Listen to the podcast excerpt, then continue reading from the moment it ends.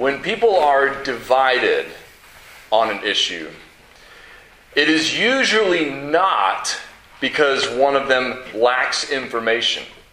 Especially not today, right? We have more access to information than any people have ever had at any time in human history.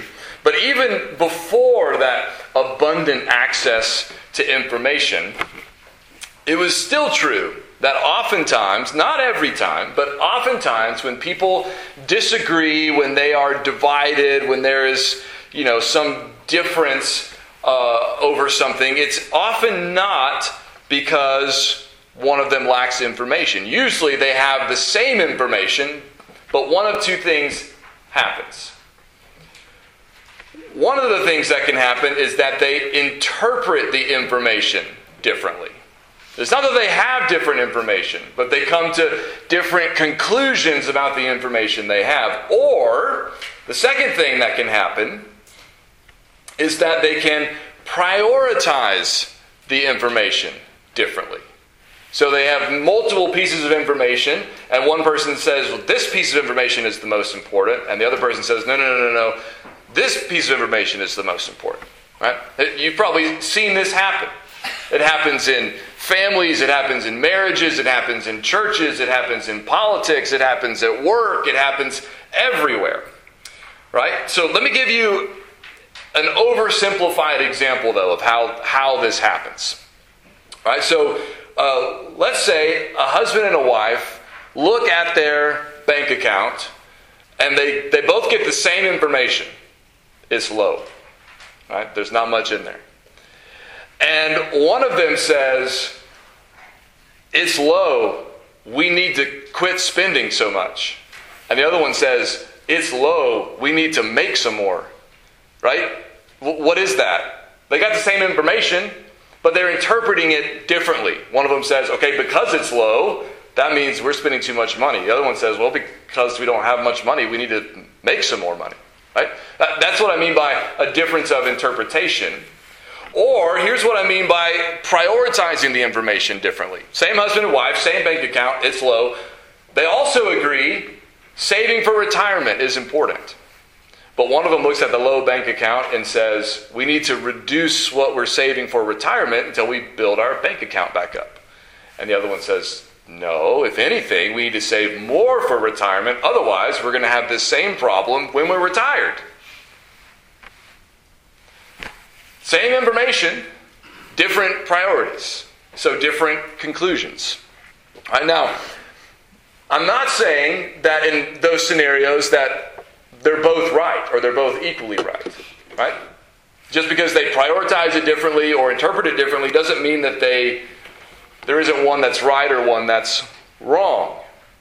That's especially true when uh, it comes to more significant issues or more complicated issues, right? It's especially true, as we're going to see, when it comes to religious issues.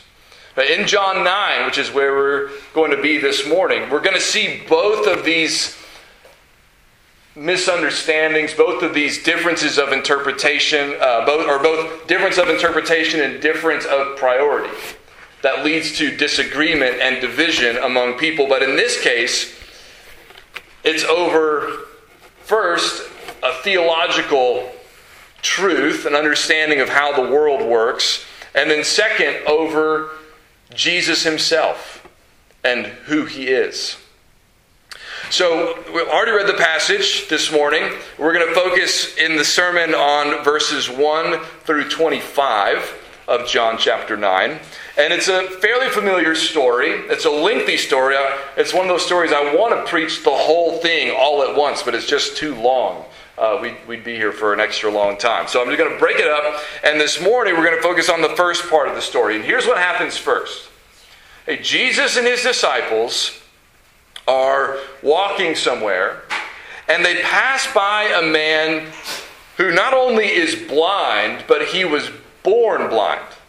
So this man has never been able to see.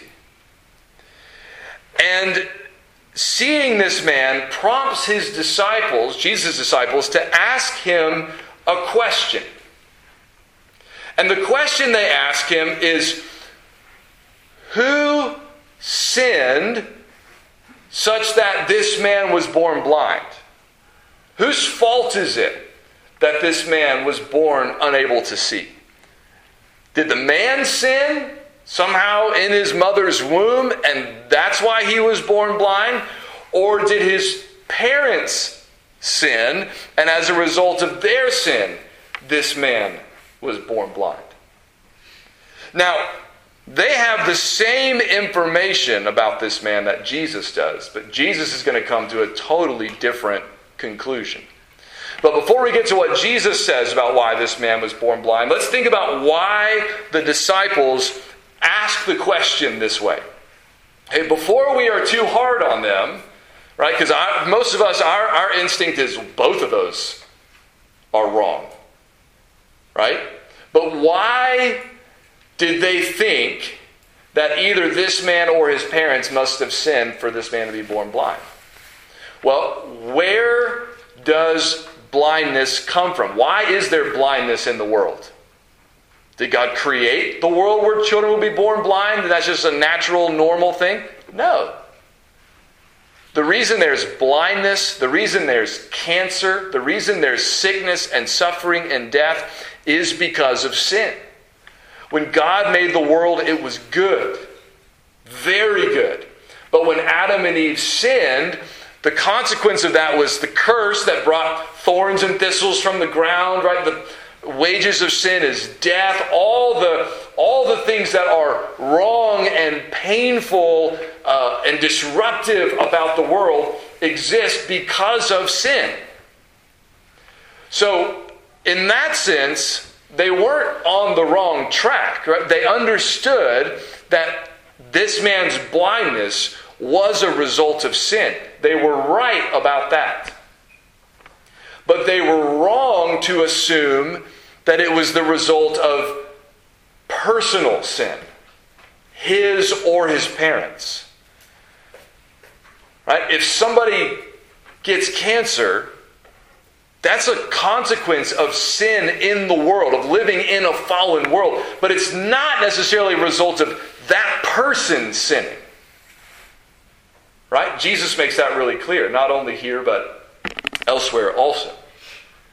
So the disciples are right about part of it. Right? They're right that this blindness comes as a consequence of sin in the world, but they're wrong about whose sin is to blame for it.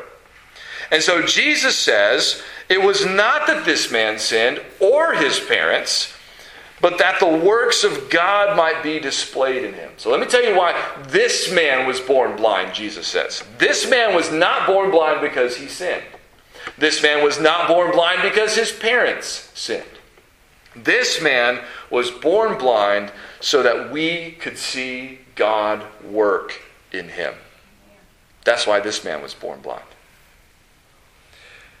Now, Jesus follows up that statement. We're going to see how God is at work in this man's life in just a moment. But before Jesus takes us there, he says in verse four, "We must work the works of him who sent me," that's the Father, "while it is day. Night is coming when no one can work. As long as I am in the world, I am the light of the world." Now, Jesus has already told us this about himself back in chapter eight, that he is the light of the world. Those who follow him will not walk in darkness. Why does he bring this up again here, now? Because this man who was born blind has lived his whole life in darkness. And there's only one person who can bring light to someone who's in that kind of darkness. And that's Jesus, the light of the world. The, the miracle that Jesus is about to work is also a parable. He's going to perform a real, physical miracle. He's going to heal this man's blindness. But in doing so, he's not simply going to be showing us that he has power over our physical bodies, ability to heal us physically. He's also going to be teaching us something spiritually about what he can do for our souls. That he can bring light to those not only in physical darkness, but also those in spiritual darkness. That also comes as a result of sin. Remember, Matthew tells us in his gospel that when Jesus came to Galilee, in Matthew chapter four, that it was a fulfillment of Isaiah's prophecy that those who live in a land of deep darkness, on them a light would dawn. It wasn't that the sun didn't shine in Galilee. There was a spiritual darkness there, and Jesus came to bring light. So he says, as long as I'm in the world, I am the light of the world. And then, verse six, having said these things, he spit on the ground and made mud with the saliva. Then he anointed the man's eyes with the mud and said to him, go wash in the pool of Siloam. So he went and washed and came back seeing. Now, Jesus performs miracles multiple different ways, right? And I, and I suspect part of the reason why he does that is so we don't think there's some kind of magic formula that he knows, that if we knew, we could do the same thing, right? It's not like, you know, if you copy Jesus's movements, then you can accomplish the same miracles. That's not how it works. In this instance, though, when he uh, spits on the ground and makes mud and puts it on the man's eyes, it's probably meant as a reminder that God formed the first man out of the dust. And Jesus is able to heal this man whose eyes have never worked properly by taking the same dust from which he made the first man, putting it on his eyes and recreating, as it were, his eyes, restoring the sight that he's never had. It's a, I think, another subtle hint that Jesus here is performing this miracle not merely as a prophet, but as God in the flesh. He is repeating, in a sense, God's work of creation in restoring this man's sight from the dust of the earth. And it's an extraordinary miracle. Right? This is not the only blind man that Jesus healed, but this one stands out because this man was born blind. In fact, the man himself is later going to say in verse thirty-two, never since the world began has it been heard that anyone opened the eyes of a man born blind. This miracle is utterly unique, in other words. There have been other instances of people healing someone born blind, perhaps, or someone who was blind, perhaps, but to heal someone who was born blind, only God can do that. Only Jesus can do that because Jesus is God. But again, this miracle is also a parable. If Jesus can open the eyes of a man who's lived his whole life in darkness, he can bring light to you and to me. No matter how dark your life has been, no matter how long it's been dark, there's no one so lost in the darkness that the light of the world can't bring light to their life. No one. Now, this extraordinary miracle that Jesus performs prompts more division, misunderstanding, and opposition. The same kind of thing that's been going on is going to happen again with just a new twist. Right? So as this man comes back seeing, the people who know him, his neighbors, it says in verse eight, the neighbors and those who had seen him before as a beggar were saying, is this not the man who used to sit and beg? They see him come into town seeing and they think, wait a minute, this is the guy who used to have to sit on the side of the street and beg because he couldn't work, because he couldn't see, but now he can see, it seems. But some of the people said, yeah, that's got to be him. Others said, no, he, he looks like that guy, but it can't be him, right? I don't think it's him. But the man himself kept saying, it's me, right? I'm the man. Same guy. So they said, okay, well then how are your eyes opened? It's the same question you and I would ask if we were in that place. Okay, if it's you, tell us the story. How did you get like this? How did this happen? Who healed you? And so he recounts for them what happened. That this man called Jesus made mud, anointed my eyes, told me to go and wash. So I did, and now I can see. And they say, okay, well, where's that guy? I don't know. So, verse thirteen, they brought to the Pharisees the man who had formerly been born blind. And we just, we know things are going to go bad at this point, right? Because we know the Pharisees are already hostile to Jesus. They're not open to him. They're, they're not genuine inquirers, right? They are opposed to Jesus. They're trying to entrap Jesus. And so when they bring him to Jesus, we get this, or they bring, uh, excuse me, they bring this man to the Pharisees. We get this new piece of information we didn't have yet. That also kind of like causes a, a weight to kind of sit in our belly when we hear it. Verse fourteen, now it was a Sabbath day when Jesus made the mud and opened his eyes. We're like, oh man, we know where this is going. So this is where we see a division based on which information you prioritize. Okay, so we know that Jesus just healed a man who was blind from birth. And nobody's ever done anything like that. But we also know that he did it on a Sabbath day. We've got those two pieces of information. Here's how the Pharisees respond. Verse fifteen says, the Pharisees asked him how he had received his sight. It tells the story again. And so it says, some of the Pharisees said, this man is not from God, for he does not keep the Sabbath. The only piece of information that matters to them is that Jesus did this on the Sabbath. And they take that piece of information and they say, that's all we need to know. He can't be from God because he's broken the Sabbath. Now, what's the problem with that? Well, at least a couple of things. One, did Jesus break the Sabbath? No. Jesus never broke the Sabbath. Jesus tells us that he did not come, right, to break the law or subvert the law. He came to fulfill the law. What is the Sabbath for, though? The Sabbath is for man to rest, right? Reflect on who God is. What is Jesus doing here?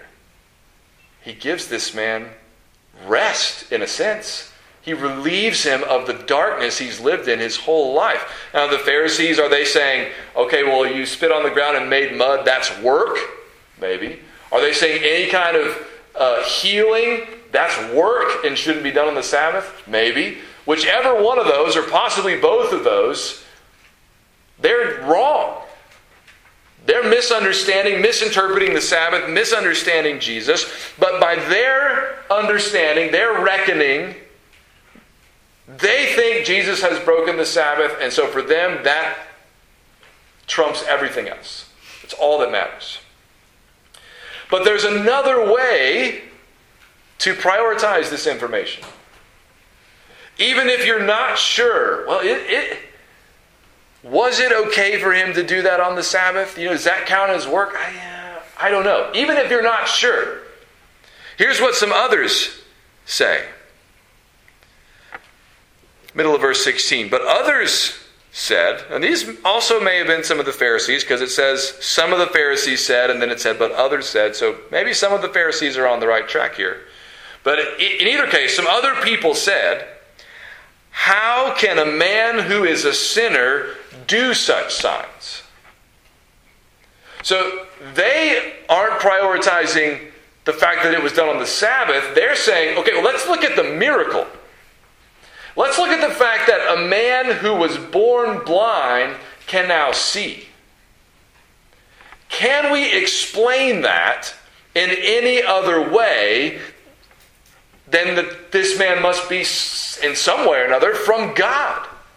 If he was a sinner, if he was a rebel against God, Not a sin. I don't, here when they say, could a sinner do such things? I don't think they mean anyone who's ever sinned, right? Because they would be saying, no, no man can do this, which, you know, they wouldn't be on the wrong track there. But I think what they mean is someone who's like in rebellion against God, someone who's breaking the Sabbath, breaking the law, you know, doing things that God said uh, not to do. Could a person like that do this kind of miracle? I don't think so. That's what they're saying.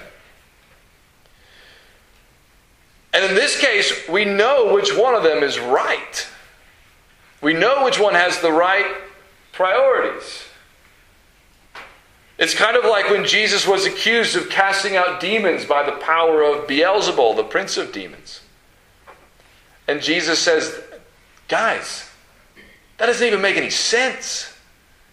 If I'm casting out demons by the prince of demons, then Satan's at war with himself and his kingdom is going to fall. Why would he even do that?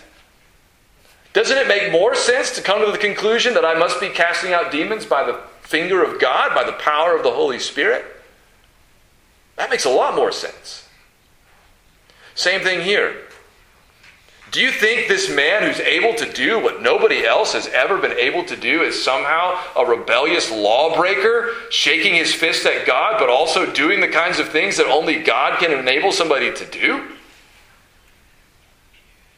I don't think so. But there was a division because of this at the end of verse sixteen. There was a division among them. They couldn't agree. So they asked the man again, what do you think? What do you say? After all, you're the one that got healed. What do you say about this guy? And he said, he's a prophet. Now, is that right or wrong? It's right.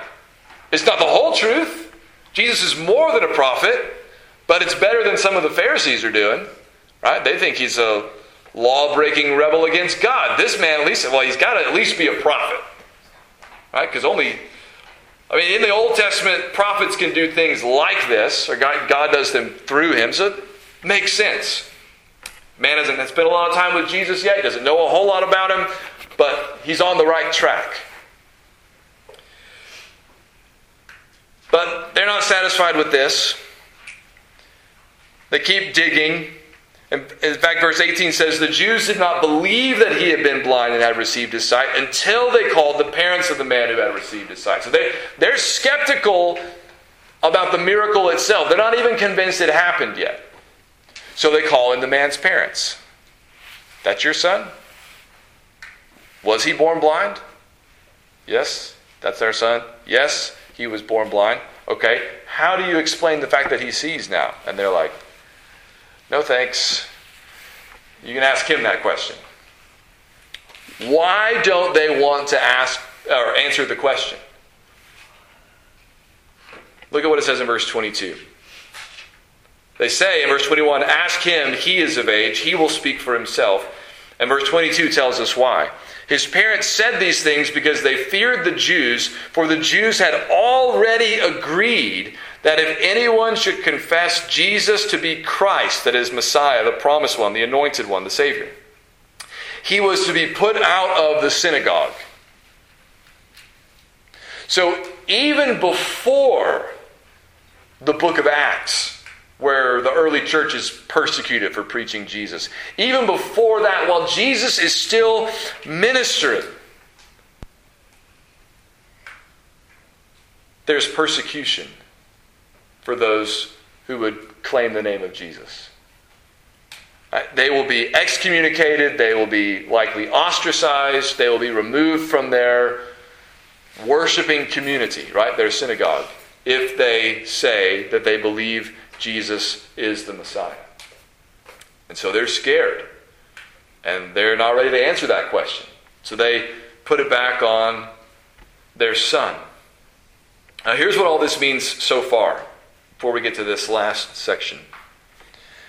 Jesus came to bring light to those in darkness. Not only physical darkness, but also spiritual darkness. Sin brings darkness. Sin breeds darkness. And if you are in darkness, Jesus can give you light. He can bring you out of that darkness into his kingdom of light. He can cleanse you. He can forgive you.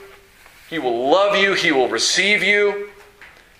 And that's what he is showing through this miracle. But he also, we also see here that following the light of the world, that following Jesus will come with a cost. You might be ostracized. You might lose friends. You might lose family relationships even. There might be people who say, if you believe that about Jesus, we've got no reason to hang out anymore. I'm not going to listen to it. I, I don't want to hear about it. Jesus said he came to divide people from their own families. Not because he wants to. He's just saying that's what's going to happen. Some are going to believe and some are not. And it's going to create a division. Right?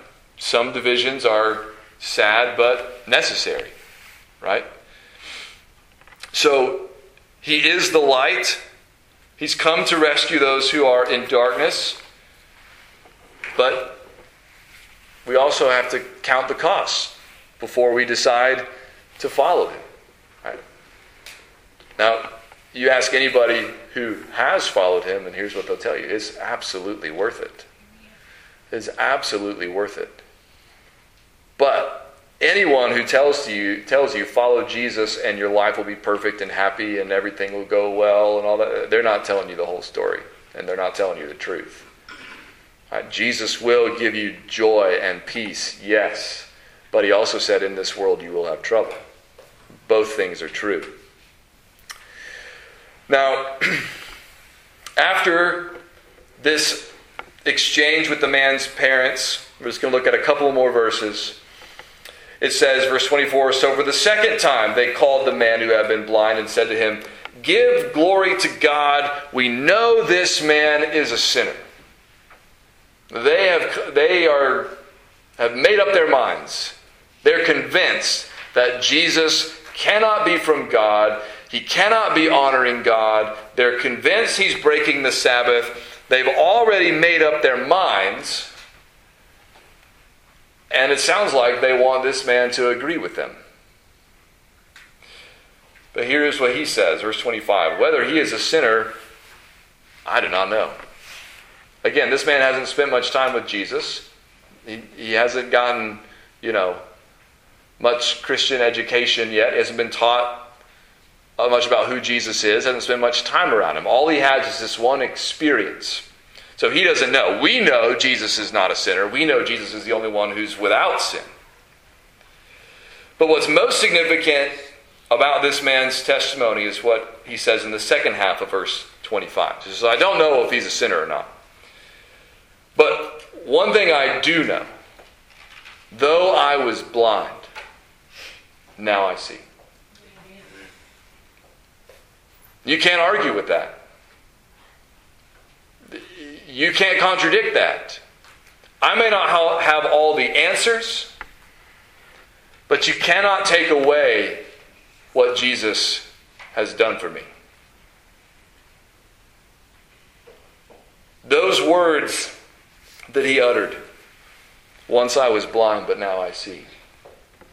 We sing those words whenever we sing the hymn Amazing Grace, like we did this morning. Why do we sing those words? I wasn't born blind. I suspect neither were any of you. Why do we sing those words? Because the miracle is also parable, because the miracle of the physical healing of the man born blind also tells us something true about what Jesus does for each and every Christian spiritually. We may not have been physically blind, but we were spiritually blind. Blind to the truth about who God is, blind to the truth about who Christ is, blinded by our sin, blinded by our rebellion. But though we were once blind to all that, now we see. And that wasn't something we could do for ourselves. God opened our eyes. The light of the world gave us light so we could see. So that we could see Jesus for who He is. So that we could see our sin for what it is and want to be rid of it. So that we could see Jesus for who He is and want to be with Him, want to be near Him. Recognize He's the only one who could save us, who could make us new, who could give us not only life, but light that lasts forever. We once were blind, but now we see. And to anyone who's still in the darkness, we invite you to come to the light of the world, and He will do the same for you. Let's pray.